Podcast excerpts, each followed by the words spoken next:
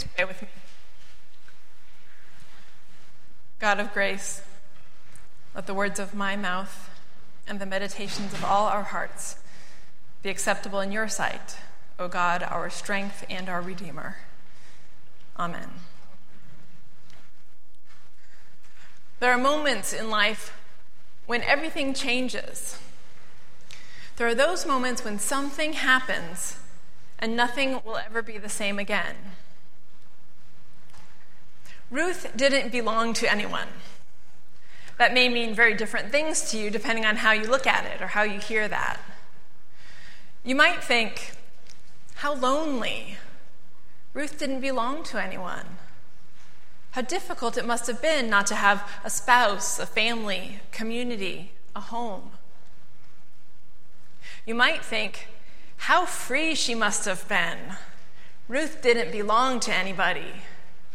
Ruth was free of ties to husband or father. You see, in that time and place, women were little more than property, and belonging to someone was about who you were controlled by. Belonging wasn't about who cared for you or loved you. So you might think, how free she must have been.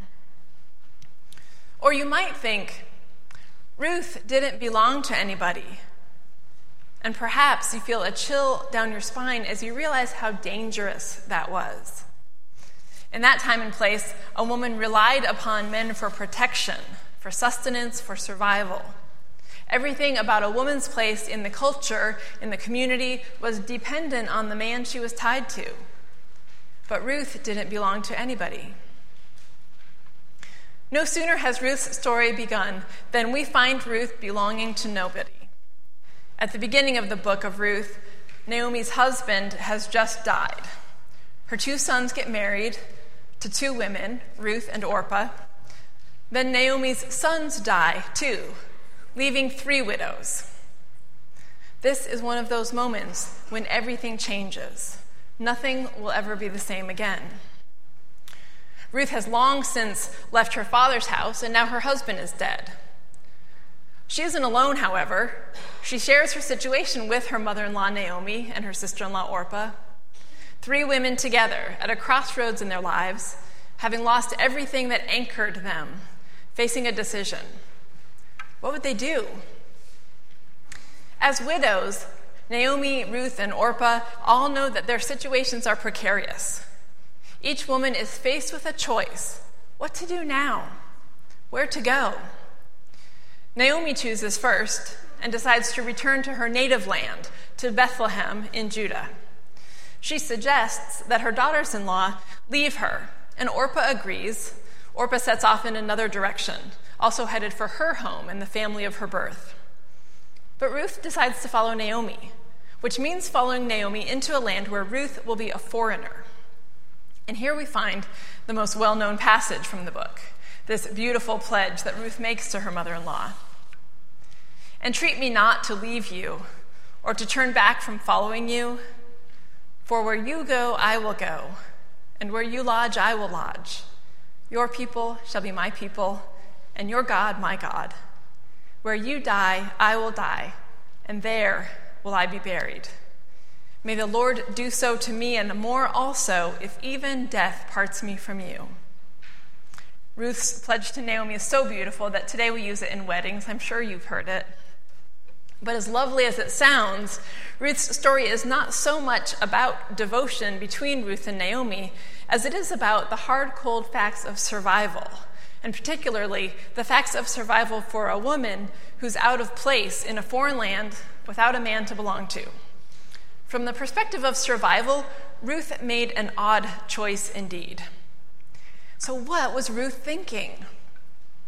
If being a widow was bad, then being a widow and a foreigner in a strange land was doubly bad. Naomi understood this and decided to return home. Orpah understood this and decided to return home. They were the sensible ones. What was Ruth thinking?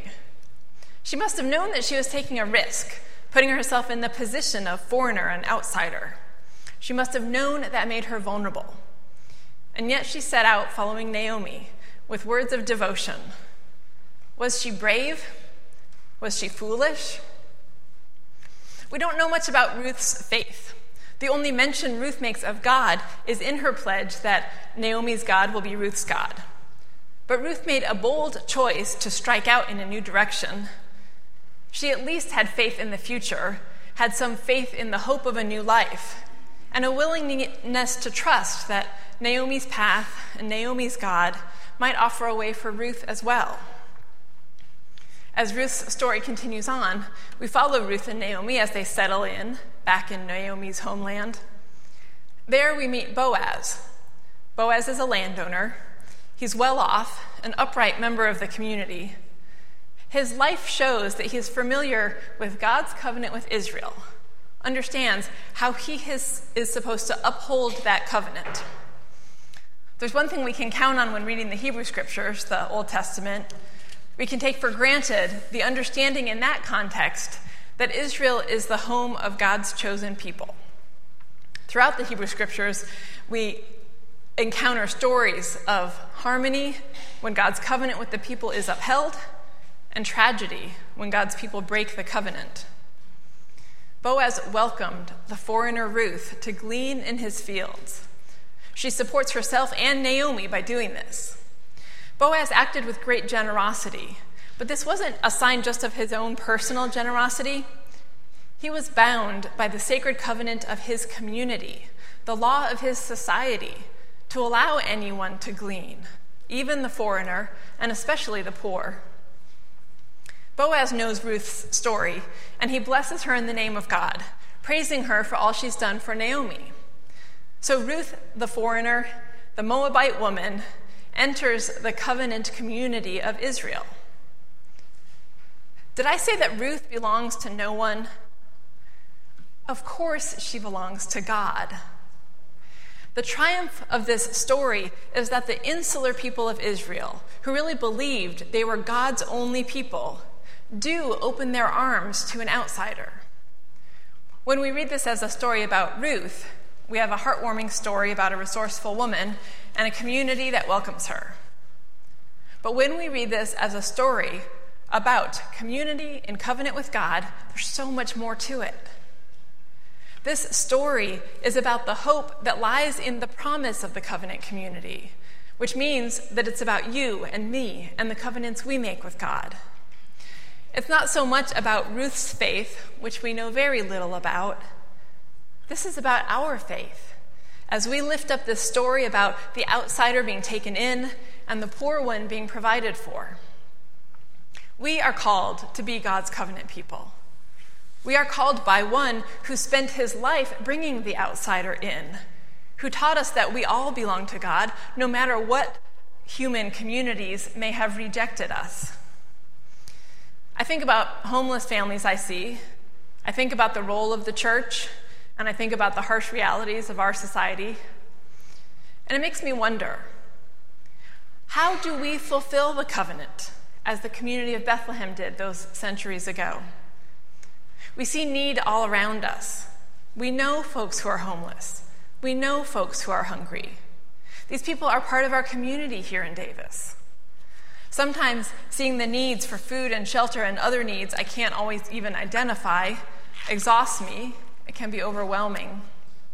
Every story like this reminds me of problems in our community and our world that are so big and complicated that I can feel helpless in the face of them, and I know far too little about what to do about it.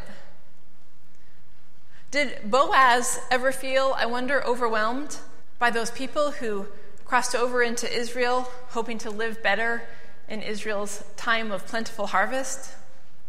Did Boaz question the covenant when he looked out on fields of gleaners who depended on these edges not picked clean by his own harvesters? Or did he simply know that it was right that they come to him, right that he provide for them, right that he honor the integrity of that foreign woman? Every person belongs to God. The vision of being a covenant people is that we might make a place for all those who leave behind familiar places in order to seek new life. The vision of the covenant in Ruth and for us is that the poor will be provided for. The call that Jesus sets before us is that we welcome the stranger, feed the hungry, clothe the naked. God's covenant spans all of human history, and the keeping of the covenant rests in our hands. Let's walk with God on this covenant path so that all of God's children may know they belong, may be provided for. Amen.